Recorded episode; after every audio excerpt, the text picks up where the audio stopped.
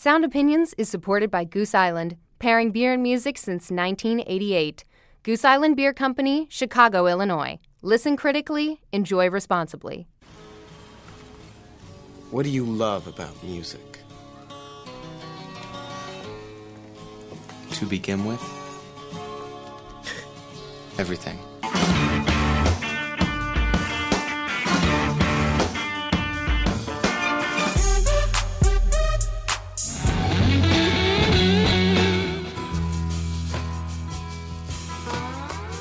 Putting on a great show is the most important thing you can do. One great rock show can change the world. Welcome to Sound Opinions from Chicago Public Radio and American Public Media. I'm Jim DeRogatis, the pop music critic at the Chicago Sun-Times. And I'm Greg Kot. I write about rock and roll for the Chicago Tribune. Today on the world's only rock and roll talk show, the Rock Doctors are going to take another appointment with a needy music listener. Plus, Greg and I will review new albums from Santogold and Elvis Costello.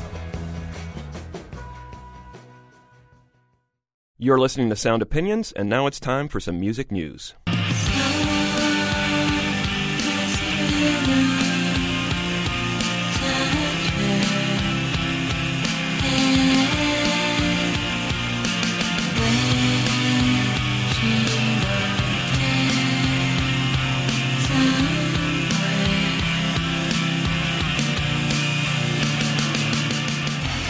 Greg, that is My Bloody Valentine and the album Loveless. Been 16 years since they uh, put it out in 1991, a year for albums that changed rock in your generation and mine, same year as Nevermind. And I think it's had every bit as much of an impact. If not in terms of sales, My Bloody Valentine has certainly influenced countless musicians who followed in their wake.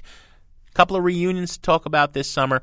The one I'm most excited about is My Bloody Valentine is back with the four original members. They're going to play five stops in America: New York, Toronto, Los Angeles, San Francisco, Chicago, and I'm I'm really stoked about it. And it's not even the only reunion I'm excited about this year. The Feelies, a name I've dropped perhaps second only to Brian Eno on this show, is another hugely influential New York band. I think you can hear lots of echoes in them and everybody from Weezer to the Strokes.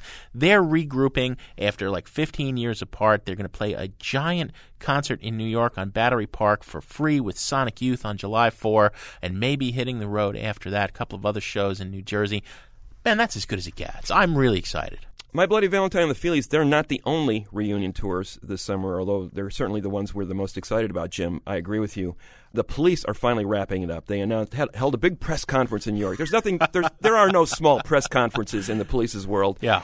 Big press conference in New York the other day saying that they're going to end their mega tour of 2007, 2008 in New York, the same place they started back in the 70s when they started touring the world as an unknown band out of the UK. They made 212 million on the road last year, played to nearly 2 million people, but they say there are going to be no more tours, no more albums from the police after this final show uh, this summer.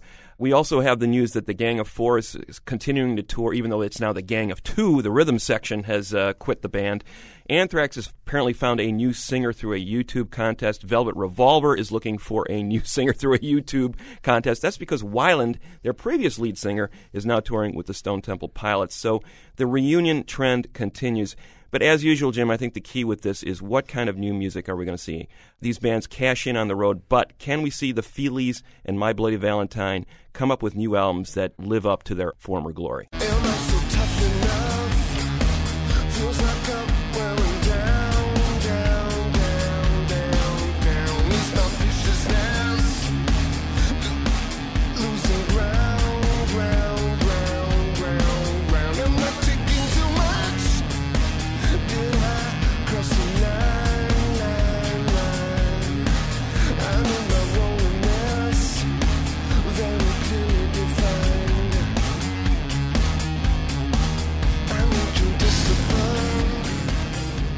Music from Nine Inch Nails. It feels like we're saying that a lot this year, and that's because we are. Do you realize, Jim, uh, new Nine Inch Nails record just came out this week. Basically, the fifth volume, fifth album worth of music that Trent Reznor has released this year alone in the last three months, as a matter of fact, that equals his entire output Yeah. from 1989 through 2006 when he was uh, tied to major label recording contracts. Had never been prolific. Now he is a free man, a free agent, a man who is able to do anything he wants. Has been releasing music through his 9inchnails.com website with great frequency in recent months. The latest record came out last week. It's called The Slip. An announcement on his website uh, a little bit after midnight on Monday morning saying, Here's another one, folks. This one's on me. Basically, a free album telling fans they can download it in four different digital formats, all for free. 10 songs, 43 minutes worth of new music from Trent Reznor. Uh, this follows up The Ghosts Volume 1 through 4 that came out in March, which was released in five different formats, including a free download as well as CD and vinyl versions. He uh, collected more than 700,000 orders and downloads within a week for the Ghost set, compiling revenue of 1.6 million dollars. So I guess uh, Trent was feeling a little bit giving, uh, given Yeah. that uh, windfall. And now we have another new Nine Inch Nails record.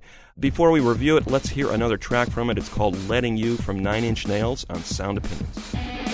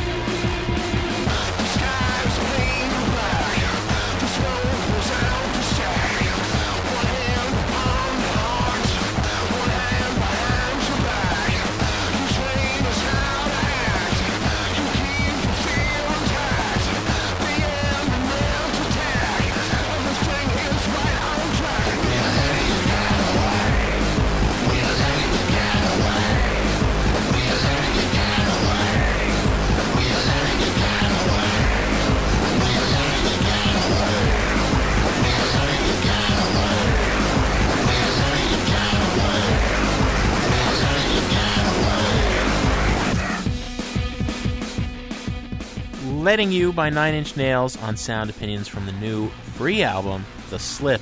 Greg, you did say that Reznor has been uh, never been more prolific than he is right now. That's not necessarily a good thing. You know, it's kind of reminding me of Prince after he broke free from the shackles of Warner Brothers. After a while, you were like, "Hey, Prince, stop giving us new music." Reznor is not at that point yet. But one of the things that uh, was always extraordinary to me about Nine Inch Nails, despite the long delays between albums, at his very best, Reznor crafted worlds that only existed on his albums. They were so unique, and you were taken on a trip where he was the tour guide, whether it was the the angst-ridden downward spiral or the uh, kind of soul searching of the fragile when he's crawling back from the edge, or the uh, really dense and playfully paranoid concept album Year Zero, which he really had a lot of fun with, uh, basically telling a science fiction story in the form of this album. You know, Ghosts 1 to 4 are fine, right? But it's four chock full sketchbooks of, of half finished ideas and instrumental at that. This record, in contrast, is a quick and dirty, like basement recording of a garage band.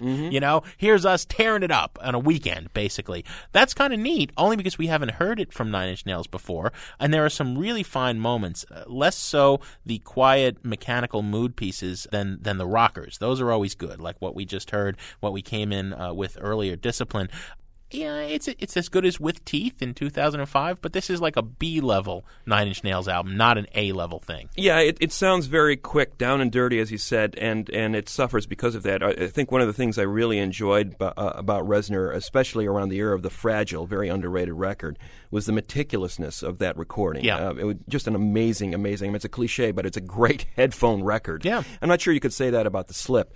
At the same time, you love the gesture, the fact that he's getting it out there, getting it. You know, basically, you, you can imagine him finishing this record last week. And, and Yeah. literally like a day later, getting it up on his website and letting fans hear it. Uh, I think that's a cool gesture. Don't forget that Prince, even though he put out like nine albums worth of material in like two years after the Warner Brothers, was charging fans for all of that Yeah, stuff. yeah, and, yeah, yeah. and it was kind of mediocre material. A lot of and he was was. charging fans, you know, full price for that stuff. So he was keeping a lot of money, but at the same time, the material was subpar. Here's Reznor putting stuff out there, but he's giving fans a choice about how they want to pay for it. In this case, you don't have to pay anything for it. So I, you know, I applaud that effort. I think what we're going to see is he's going to, uh, you know, pull back a little bit and start making those meticulous records again. But for now, I think he's enjoying the freedom, and I applaud him for it. There's no risk involved. Go download it from 9inchnails.com yourself and see how good it is. Well, it's true. More of these kind of releases is going to make our buy it, burn it, trash it scale uh, mood, right? Pointless. But I mean, burn it. By all means, burn this record. It's for free. What do you got to lose? Je suis enchanté. Où est la bibliothèque? Voilà mon passeport. Ah, Gérald Depardieu. Baguette. baguette. Faut le faire faire. I love that. I've heard that a million times, and it, I still never get tired of it. That is a track called Foux du Fafa by Flight of the Conchords from New Zealand. Greg, Mr. Kot, on its week of release, number three on the Billboard album charts, and number one in terms of the download uh, chart, the most successful and highest charting band exceeding Crowded House in 1986 ever from New Zealand. wow. Okay, I don't know what that says. Stunning. Flight of the Conchords is is two gentlemen, Brett McKenzie and Jermaine Clement, who proudly brag of being the quote fourth most popular digital folk parody novelty band from New Zealand. not obviously that's you know not like saying you're the world's only rock and roll talk show, right? I mean these guys are hedging their bets. In case you don't know, Flight of the Conchords is this New Zealand comedic folk act, a duo that uh, was doing their thing in in the British Empire for quite some time before they came to America, courtesy of HBO. I think what they've done with the HBO half-hour sitcom, where the songs on this new album are featured fairly prominently, like two or three per episode, much in the way the Monkees would, but it's a brilliant, very high-level parody. I think the the best since uh, those those famous sitcoms of the '60s and '70s, showing the life of a slacker rock band and not glorifying it. I mean, you know, you, we all thought because of the Monkees and because of the Partridge Family that all of our favorite bands lived together in a house. they were together twenty four seven, right? Well, well, Flight of Conchords do, but somehow the romance is gone because you know they're battling roaches and and singing Prince like homages in between. Uh, have you seen it? Yeah, I, I have caught up with it. I did not see it in its ori- original incarnation, but this album led me back to the series. And it's interesting to see the music divorced from that. You know, there's a long tradition of this stuff, as you said, Jim, that the movies and TV giving us these parody bands, these comedy bands that in some ways are better than the real thing because the parodies are so right on. Well, Spinal Uh, Tap, obviously. Spinal Tap you is the best example of but that. But not Tenacious D. Exactly. I mean, there there are variations of this. I mean, you, you mentioned the Monkees. There's also this uh, Metalocalypse show on Adult Swim that features the Scandinavian death metal band Dethklok.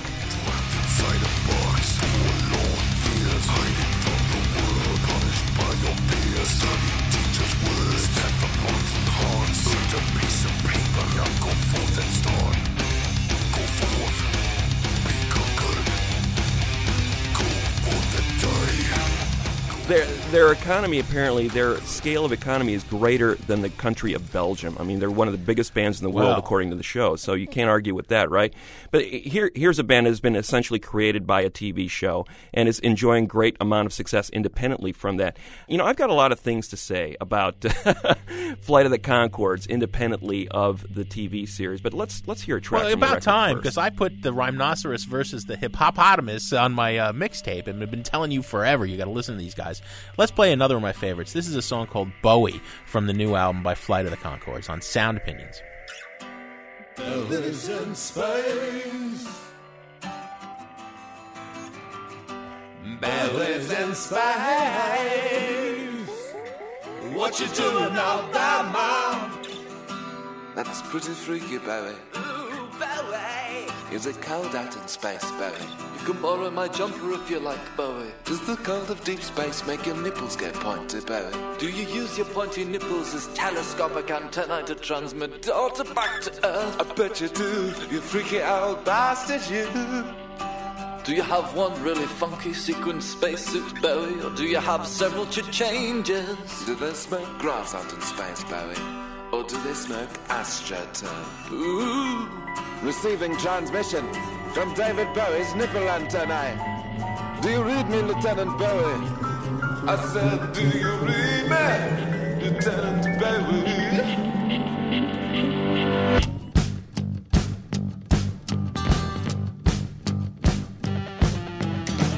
This is Bowie to Bowie. Do you hear me out there, man?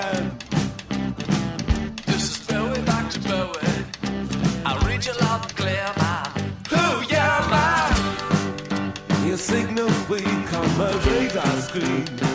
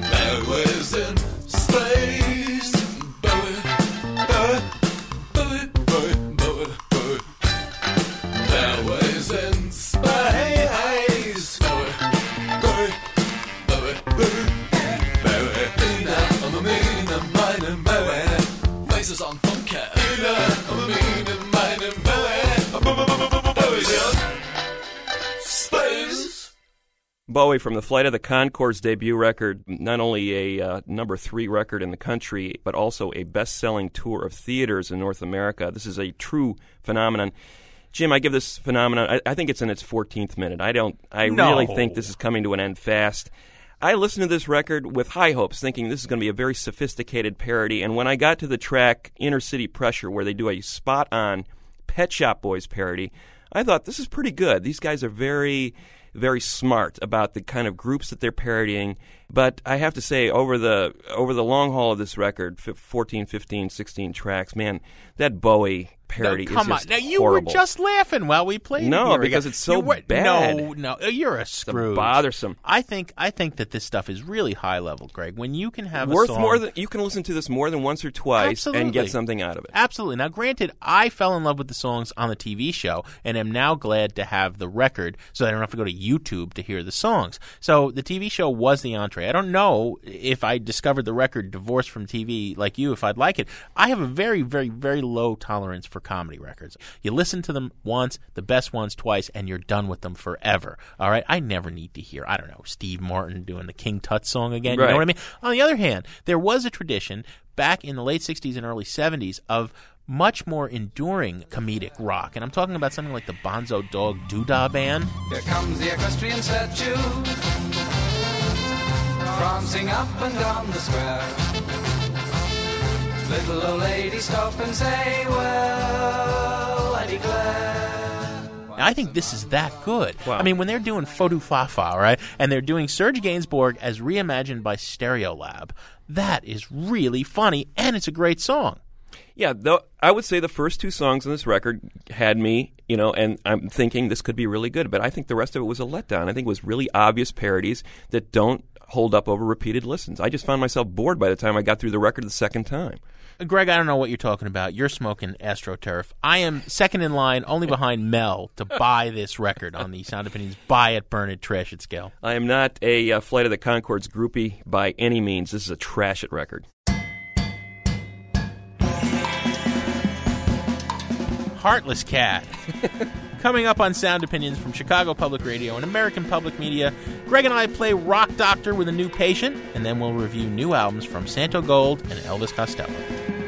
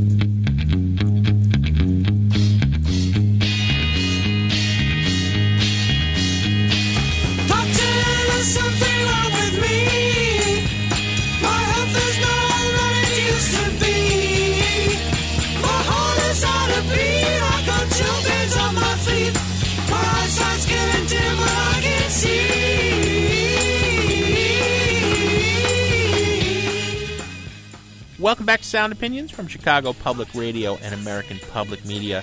It is time now for the segment that Greg and I like to call Rock Doctors. Every once in a while, someone in need of some musical assistance comes to us and says, Dr. Kot, Dr. DeRogatis, I've lost touch. I don't have music in my life. I need a fix or a prescription or whatever you want to call it, and we try to help them out. This week we are talking to Joel from Chicago. Joel, welcome to Sound Opinions. Thanks, Doctor. yeah. So tell us why you came to the doctors today. Well, my favorite part of looking at any art and music, especially, is trying to figure out where it comes from. And you don't spend a lot of time in classic rock and roll before you get back into blues and early country, and you don't get back before too much further into that before you find some really terrific regional, acoustic, ethnic American styles. And so, as I became a music fan and started exploring those backstories, if you will, I really got into things like Texas swing and bluegrass and Cajun and Hmm. acoustic blues, and I love that stuff. I absolutely love it. Here's the problem it just doesn't rock.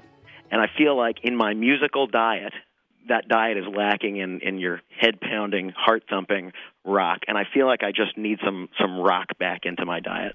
Okay. All right. So you want you want people who are bringing these older sounds into the present, but then they give you a pathway to go back and dig older, but you want something that really rocks you in the present. Exactly. I like to say there's nothing better than a sweet mandolin fill, but it just doesn't get you in the belly, and that's really what I'm what I'm missing right Yeah. now. And so, how do I put those two things together?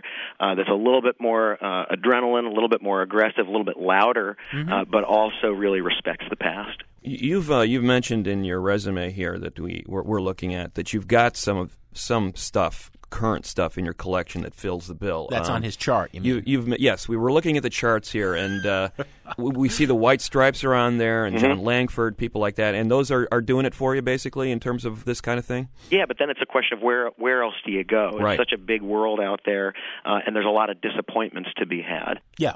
Well, you ready to pre- prescribe, uh, Doctor Jim? I, I am. I'm a little worried about his blood pressure, but otherwise on Yeah. the uh, on the musical front, I think we can go. That's the least of my worries. So give it to me straight.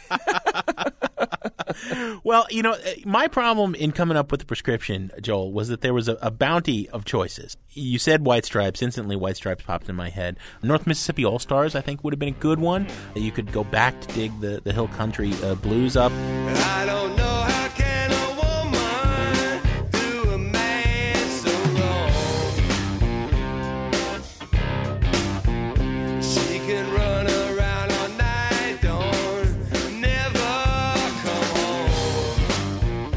Uh, Yeah. But here's a band I haven't talked about, and uh, they're well worth hearing, and I think you're going to love them. Uh, they're Sparklehorse.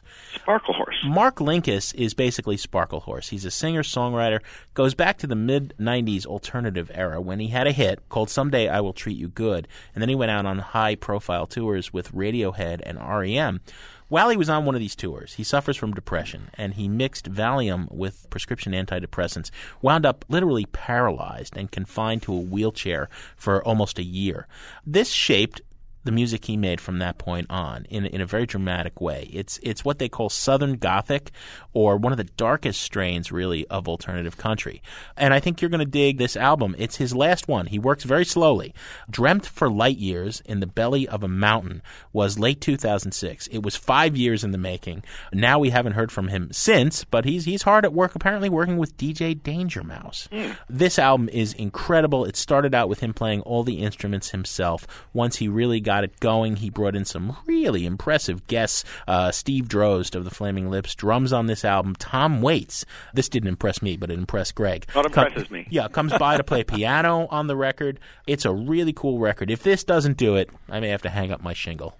One of, one of the things that jumped out on your chart for me, Joel, was the fact that I am typecasting you as one of those patients that likes to be knocked in the face by the music. I mean, there is no BS involved. It's like if the louder, the harder edged, the more aggressive it is. You seem to like that sort of getting knocked around the room feeling that but rock and roll can give you. got to be honest, not too much artifice, because when you do that, when they're trying too hard and it's not coming from a real place, Right. it just seems thin and fake. Right. The other thing I noticed is that you like a nice, clean sound. You don't want, uh, I mean, you love distortion, but you don't want too much stuff mucking it up. You Well, want I always say I, I like to be able to hear every instrument in the mix, Hmm. uh, and if it and if it gets too washy, I just I just lose focus. So, Joel, I will stake my medical degree on uh, this next band. I think this you're going to love this band. Uh, it's the Kills. It's a uh, a duo. Alison Mosshart, who is a was in a bunch of Florida punk bands, and, and Jamie Hince, uh, who is this English rock musician. They met and began corresponding by mail. I mean, you know, here in the computer age, these guys are corresponding across the Atlantic via mail. Finally, they said this is a little bit too slow, so Mosshart went over to England. They made three albums. Their latest, I think, is their best. It's called Midnight Boom. I've always been impressed by this duo as as a live act, and I think this is their best album yet even though there's a drum machine involved, which may not exactly fill your prescription. Mm, that makes me nervous. Uh, it is it is a it is a no frills drum machine. It sounds like a just a monster drummer behind them, just banging away. Two guitars and that drum machine, and it is a fierce, fierce sound. He's he's had allergic reactions before, Doctor Kot, to the drum machine. Yeah, well, I'm, I think this drum machine may cure you. It, it reminds me of the drum machine, uh, old Roland and Big Black. It's that same kind of effect.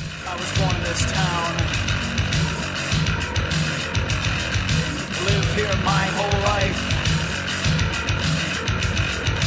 Probably come to die in this town. Live here my whole life. It'll knock you on your butt. And that's an uh, argument for another day. Big yeah, Black yeah. would have been a better band with Rey Washam on the drums, but still, I, I, I'm with Joel. I'm a little dubious here. the thing is, what these, what the Kills have going for them is a deep, deep appreciation of the blues, and their music is drenched in, in that blues feeling. If Muddy Waters had a drum machine, I, I think he would have used it the way these guys are using it. and uh, I, I think they're great. Uh, there's a there's a sexual charge in the music that I think is fantastic between with the with the uh, duo vocals. They're kind of in their face, in each other's face all the time when they perform on stage. If you like the White Stripes, I think this is one level dirtier than the White Stripes in a lot of ways. Sounds good. So uh, it's their third album. It's called Midnight Boom uh, by the Kills. Great. All right, Joel, go take your medicine. Try to avoid operating heavy machinery in the process, and we'll we'll check in with you in about a week. Thanks, doctors. All right. Don't you, don't you, don't you make me well? I'm not got to go now, I can tell.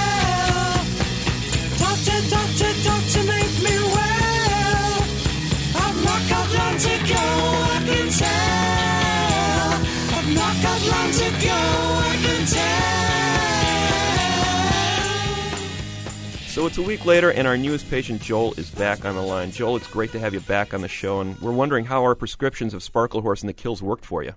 Well, the two medicines, I would say neither of them hurt me, so that's a good thing. Oh, oh, it's going to be a bad start. no, no, I shouldn't say it that way.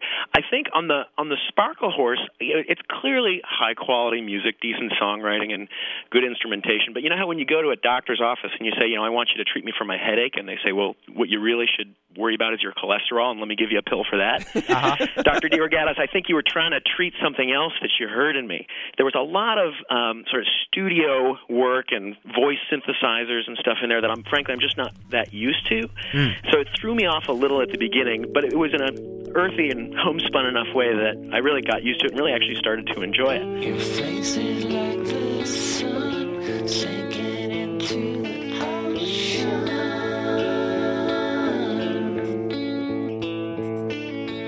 Your face is like watching flowers growing in fast motion.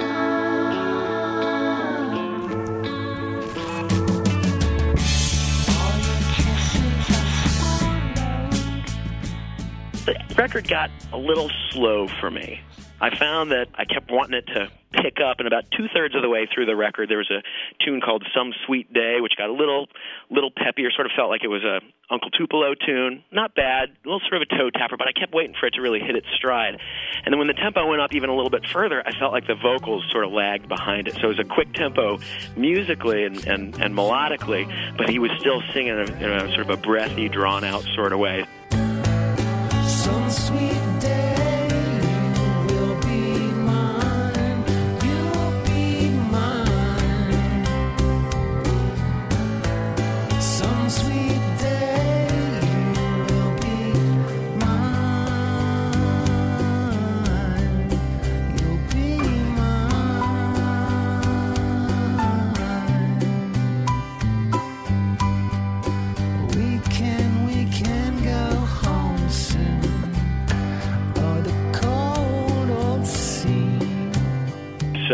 I'd be more interested to to see what these guys can do at higher tempos, Yeah. uh, both with the lyrics as well as as with the music. I was at a bit, bit of a disadvantage here, at Joel. I, I am not a Roots fan, uh, Roots music fan, unless it's incredibly twisted and messed up. But uh, I, you know, if it's too clean, I'm not interested. I just think every banjo and fiddle should also have a fuzz box attached. you know, okay. so so maybe I wasn't the right doctor for you. I don't No, know. I, I enjoyed it. It was easy to listen to. I see myself playing this maybe in the in the waning hours of a party when there's three or four guests still lingering on. That's good. And you don't necessarily want them to leave, but you want them to know that they're getting their own beer from now on. yeah, there you go. And, So and you're going I would to say that would be the appropriate uh, All right, time to all right. listen to this music, and, and perfect for that scenario. In silver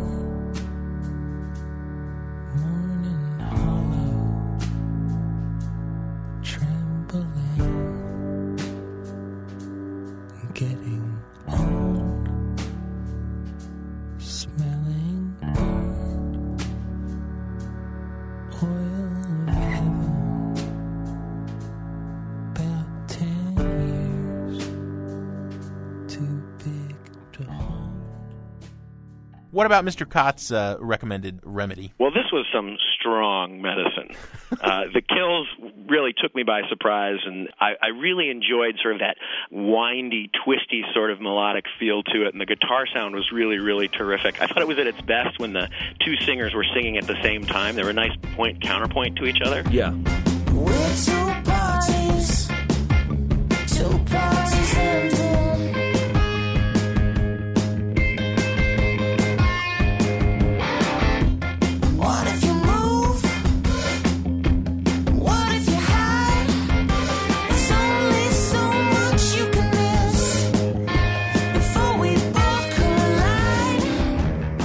know, the drum machine did throw me off a little bit. When it was buried far enough into the mix and there was enough else going on, I, w- I would let myself forget about it. When you just get that plinky plunky, very synthy sound to it, uh, that was harder harder to listen to. But I, I definitely see myself listening to this one on and on. I really liked it lyrically, and I love the way this record ended. The the tune "Good Night, Bad Morning." Yeah. Uh, after you know a dozen or so songs that are really twisty and loud and and, and sort of dirty and, and dark, and there's this sort of lullaby sound that comes right at the end. And I don't know if I was interpreting it right, but it sort of said, well, you know, you got your butt kicked today, and you're going to get your butt kicked tomorrow, but you can rest easy for now, and which I just thought was a really nice way to end the record.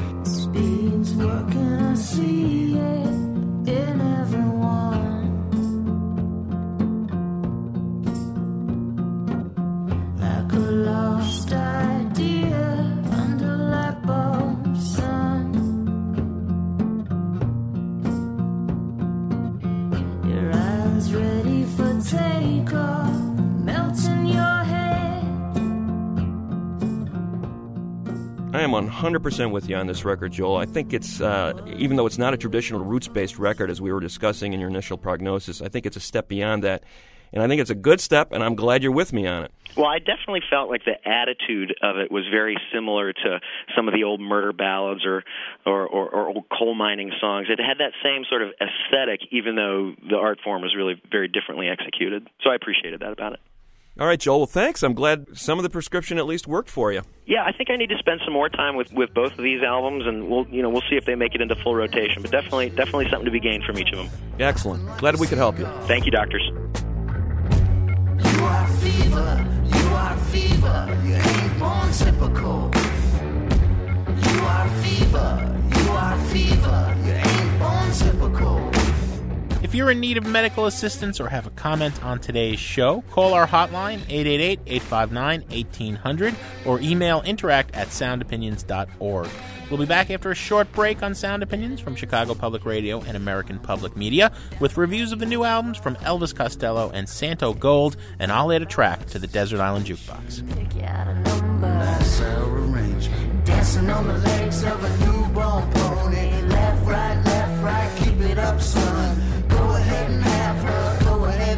And leave her.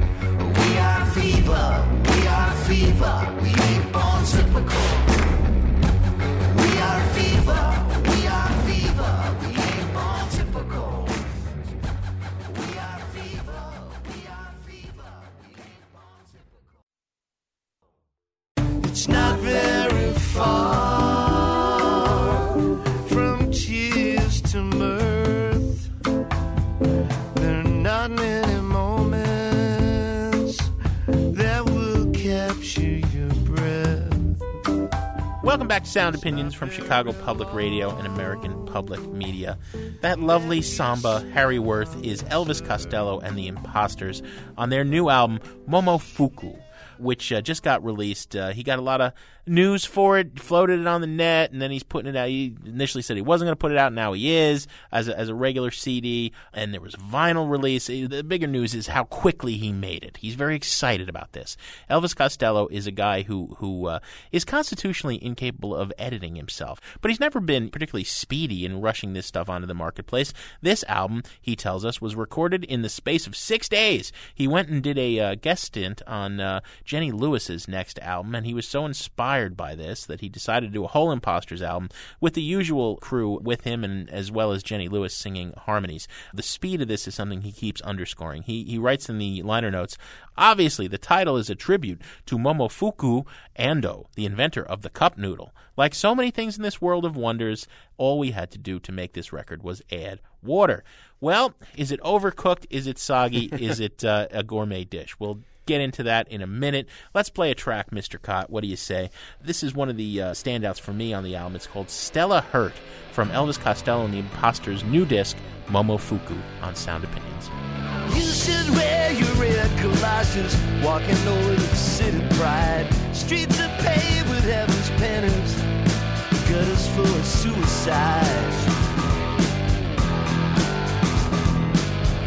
Stedley fell from grace somewhere near Arcadia.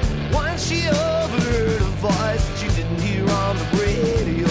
Velvet gloves and country clubs were never gonna hold her. Ringing the necks of silly southern bells who wanted to scold her.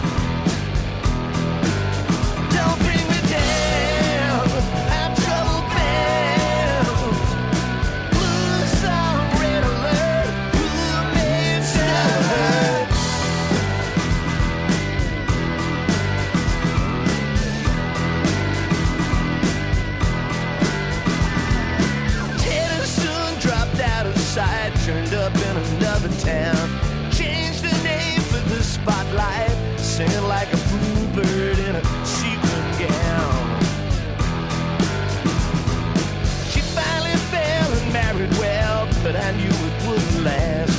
Reversing back into the limelight, no one ever saw her even half plastered.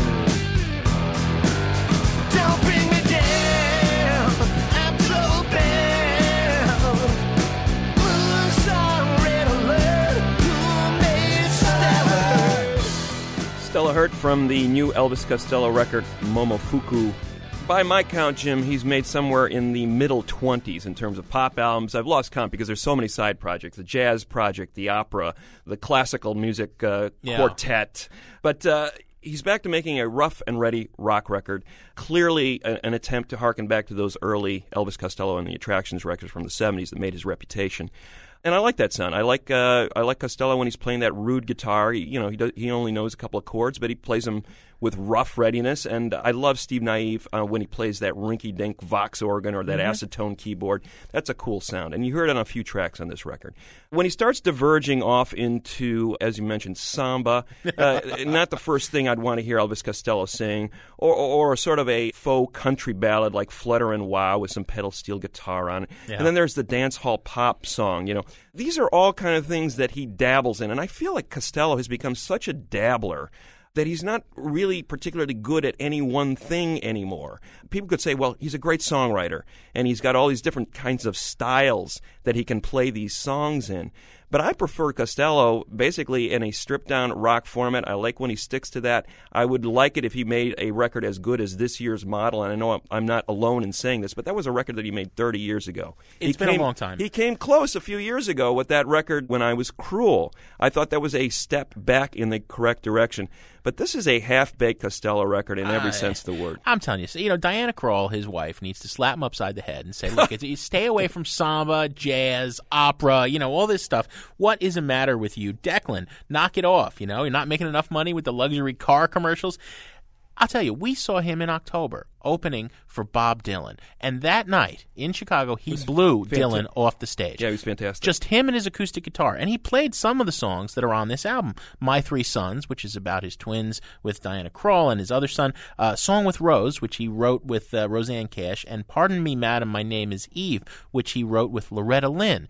And that night, those stylistic departures, uh, it was just him and his homely voice and his minimal guitar. He pulled it off. I don't know what happens when he's making this allegedly fast and dirty record that he couldn't have given us versions of the songs that were as good as what we heard that night. It's really disappointing to me. Yeah. For that fact, Greg, on the buy it, burn it, trash it scale, I have to say trash Momofuku. It's a real disappointment. I, I don't think it's a trash it record. I think it was meant to be a dashed off quickie, and I think for that reason, there's about four or five songs on here that are worth uh, burning. But I, I certainly would not say buy it at all. So it's a burn it record for me.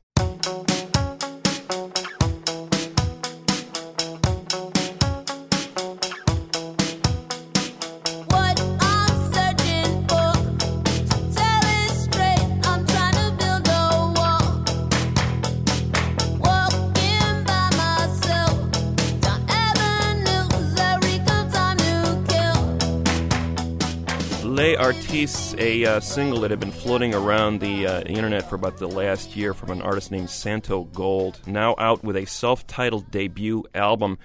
Santogold, aka a woman named Santi White, a Philadelphia native, now a resident of Brooklyn, has been sort of kicking around the music scene since the late 90s. She started out as an A&R representative at Rough House Records and uh, co-wrote and executive produced a very cool, very underrated record called How I Do for a friend of her named Shareese Ballard, who recorded under the name of Res in 2001. That was one of my favorite albums of that year. Santi White wrote every one of the songs on that record, and uh, it was terrific stuff. Completely under the mainstream radar. One of the reasons for that was that it was this mix. It was an R&B record, but it didn't really sound like a traditional R&B record in any sense. It was bringing in all these other influences uh, from the rock world, uh, from world music, uh, a lot of reggae in that record as well. People didn't know what to make of it. Santi White went on to form a band called Stiffed a new wave band out in New York. She's she'd been in that band for the last five or six years. Broke off with the bass player in that band named John Hill to do the Santogold project. Uh, since then, she brought along some pretty hip names: Dave Switch Taylor, a house music producer out of the UK, and Diplo, uh, a DJ out of Philadelphia. Both of whom worked on the last MIA record. In fact. Santogold and MIA are practically neighbors in Brooklyn. They're they just buddies. live a few Yeah. houses down from each other. And and she walks Mark Ronson's dog. She's a hipster name dropper, non-parallel. Yeah, well, uh, I think you're telegraphing what you're going to say about this record, but let's play a track first. It's called Say Aha from the Santogold debut record on Sound Opinions.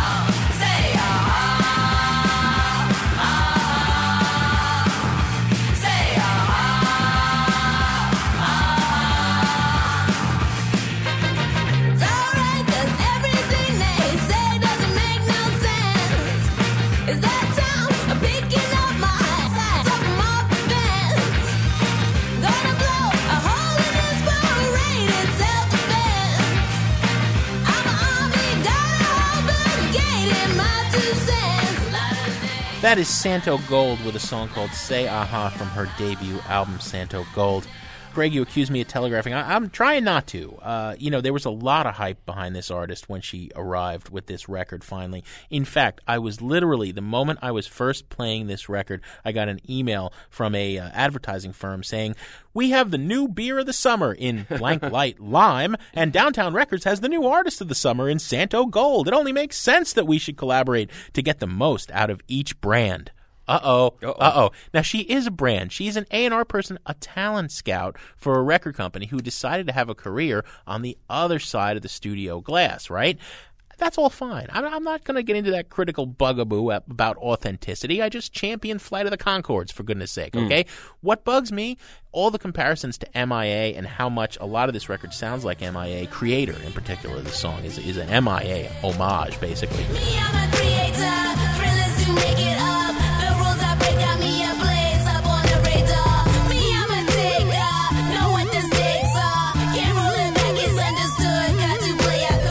Hear a different comparison.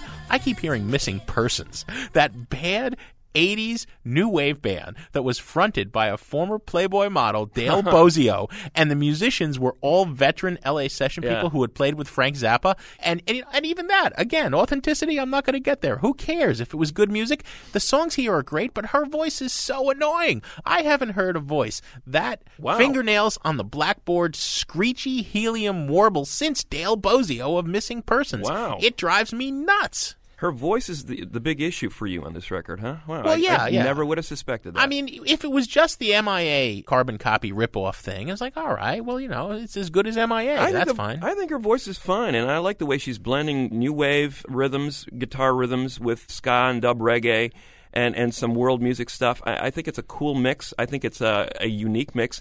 The the MIA comparisons, I don't really hear it. I mean, uh, that one Creator. song maybe, but and, and she's working with some of her producers, but they've come up with a different sound. And and it first of all, it's much more of a song oriented record. The one thing that attracted to me to Santogold and originally Santi White was the songwriting. The songs on that Res record in 2001 were great, and I love the songs on this record as well. But I Res think is a very are there. Res is a very good singer, and I'll agree that these neo new wave and the dub reggae songs are really good songs. If you put like Elastica's Justine Frischmann singing them, if you put even Gwen Stefani, who'd probably kill for some of these songs singing them, it would be better than having Santi White herself singing them. I agree. Um, Just about anybody singing these songs would sound great, but I don't have a big problem with her voice. I love this. I love the songs. I love kind of the homemade feel, maybe, of the voice. The fact that she doesn't sound like a starlet that appeals to me. So I, I think this is a buy it record all the way. I have to say it's a burn it record. I tell you, little buddy, this whole island is bewitched.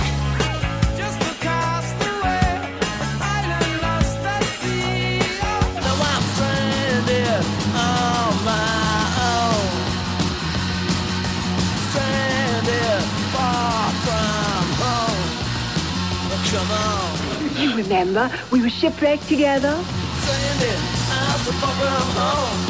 Stranded, yeah, I'm on my own. As often as possible, one of us likes to take a trip to the desert island and pop a quarter in the desert island jukebox. And this week, it's Jim's turn. Thank you, Mr. Kot, for that introduction, and no thanks to you for not letting me do the obituary last week that I wanted to do. I contend that this man did more than arguably anyone else to change the way rock and roll sounds and to uh, make it what it is today. Maybe Leo Fender, guy who invented the Fender guitar. After him, Albert Hofmann, dead at the age of 102 recently in Basel, Switzerland. Who was Dr. Albert Hofmann? In 1943, at 37 year old, father of three, close cropped chemist who worked for Sandoz in Switzerland, he accidentally synthesized the 25th variation of lysergic acid diethylamide. LSD 25. and he handled it without gloves. And suddenly, uh, he was just getting on his bicycle to drive uh, home because it was wartime Switzerland. You couldn't take a car, right? And the whole world dissolves. Everything is exploding colors and synesthesia. He's seeing music and sound as, as colors and forms and light. And boy, his mind was blown. Went on to write a book called LSD, My Problem Child, but championed the drug for some of its spiritual benefits. Of course, rock and roll, 20 years after that, uh, discovers LSD, and it never sounded the same. I mean, literally overnight, it goes from I Want to Hold Your Hand to the Beatles' Revolver, as Joe Boyd was saying when he was on our show, when he was on the BBC last week. A lot of bands that were just basic R&B bands suddenly became psychedelic rock bands. One of them was Tomorrow. A really cool band with a great drummer named Twink and a really interesting lead guitarist named Steve Howe, who would go on to much greater fame with Yes. They had a song called My White Bicycle, which uh, kind of really evoked the sound of the bicycle. You can hear the wheels spinning as you listen to the tune. And uh, I always thought it was about Dr. Hofmann's wild ride. I finally interviewed Steve Howe 27 years after the song, and he just he cracked up. He said, "No, it was about this uh, Dutch sect uh, in Holland that was called the Provost, and they had uh, free bicycles that they left around town. Anybody could pick one up. But he thought my story was so great that he he, he bought it. He said, "I buy it." We were certainly with that song, we were trying to challenge the establishment to ride the white bicycle, man. So I think that My White Bicycle by Tomorrow is the best way we can pay tribute to this really important and overlooked hero of rock and roll, Dr. Albert Hofmann, dead at 102, ripe old age. Here it is on Sound Opinions.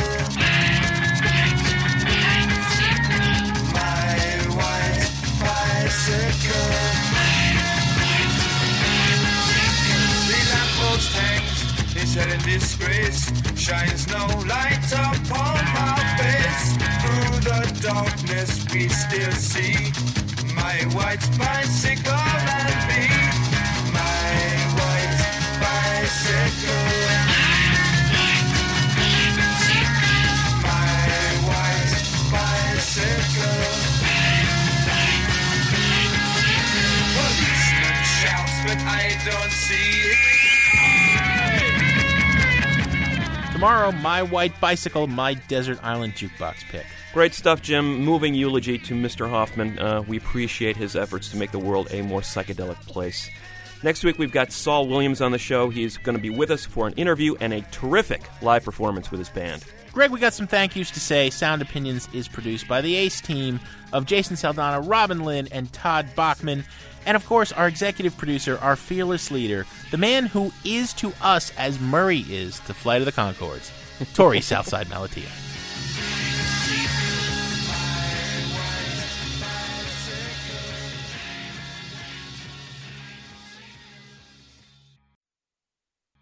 Come on out, come on out on the telephone. Come on out and have a little fun tonight. Come out, Papa's out, and I'm all alone, and there's nobody else here inside. I know it could be, I'm sure it should. On Sound Opinions, everyone's a critic, so now it's time to hear what you have to say. Ding a ling, ding a ling goes a telephone. Ting a ling goes my heart again. New messages. Hey, Jim and Greg. This is uh, Chris from Portland, Oregon.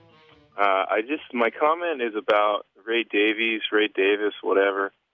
You know, I'm such a music nerd. I, I freak out on all kinds of stuff. I just do not get this guy, and I may be just committing like hipster suicide or whatever by admitting this, but life after breakfast is there life after breakfast? I mean, give me a break, man. Is there life after breakfast, full of possibility.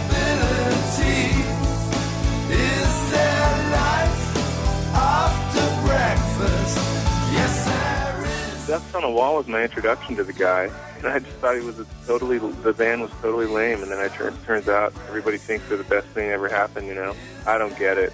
I need help, and I thought maybe after listening to uh, your interview with him, I might get some help, might get some pointers on where to start with them.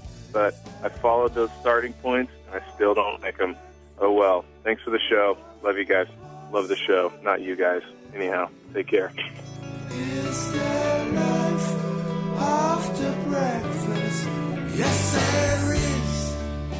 Hi, this is Matt calling from Kansas City. Uh, just listened to your podcast of the state of music literature magazine, so on the printed media. And I was thinking after listening to your reviews of Madonna's new record and last week or a couple weeks ago, Janet Jackson's new record, would anyone in their right mind pay for a magazine to read a review about either of those? Think the state of music's more to blame rather than the state of print media. Talk to you soon.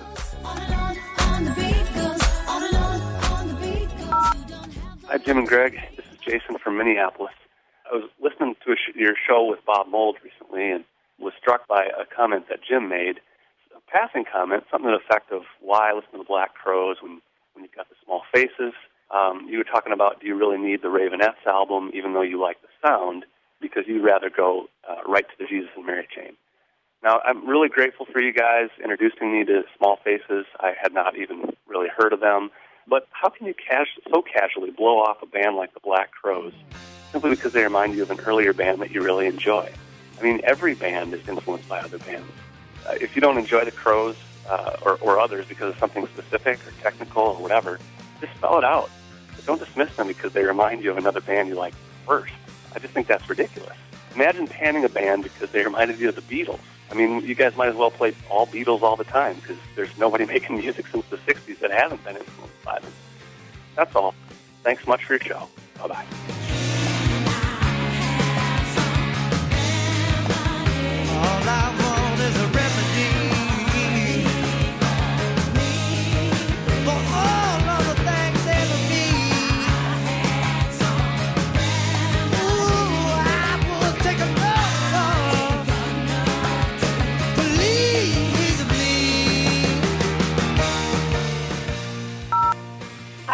This from Boston, and I'm calling to comment on your One Note Wonder show, which I loved. You could do 45 of those, and I would be thrilled.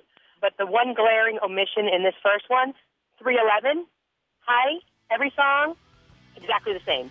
Every song, identical. And I especially like the one called Come Original, which sounds exactly like the first 40 songs before it. Thanks. Bye. Everything we do, we gotta come original. Put your hands up in the air it non-stop and then we do it again. Some of the wine and some of the bitch, they cannot do it, never switch. Coming from the heart and live it with the wild pitch. Sit up on top of the rhythm like a wild stallion. This is the rolling system. No more messages. To give us your opinion on Sound Opinions, call our hotline 1 888 859 1800. We'll be back next week with Sound Opinions from Chicago Public Radio and American Public Media.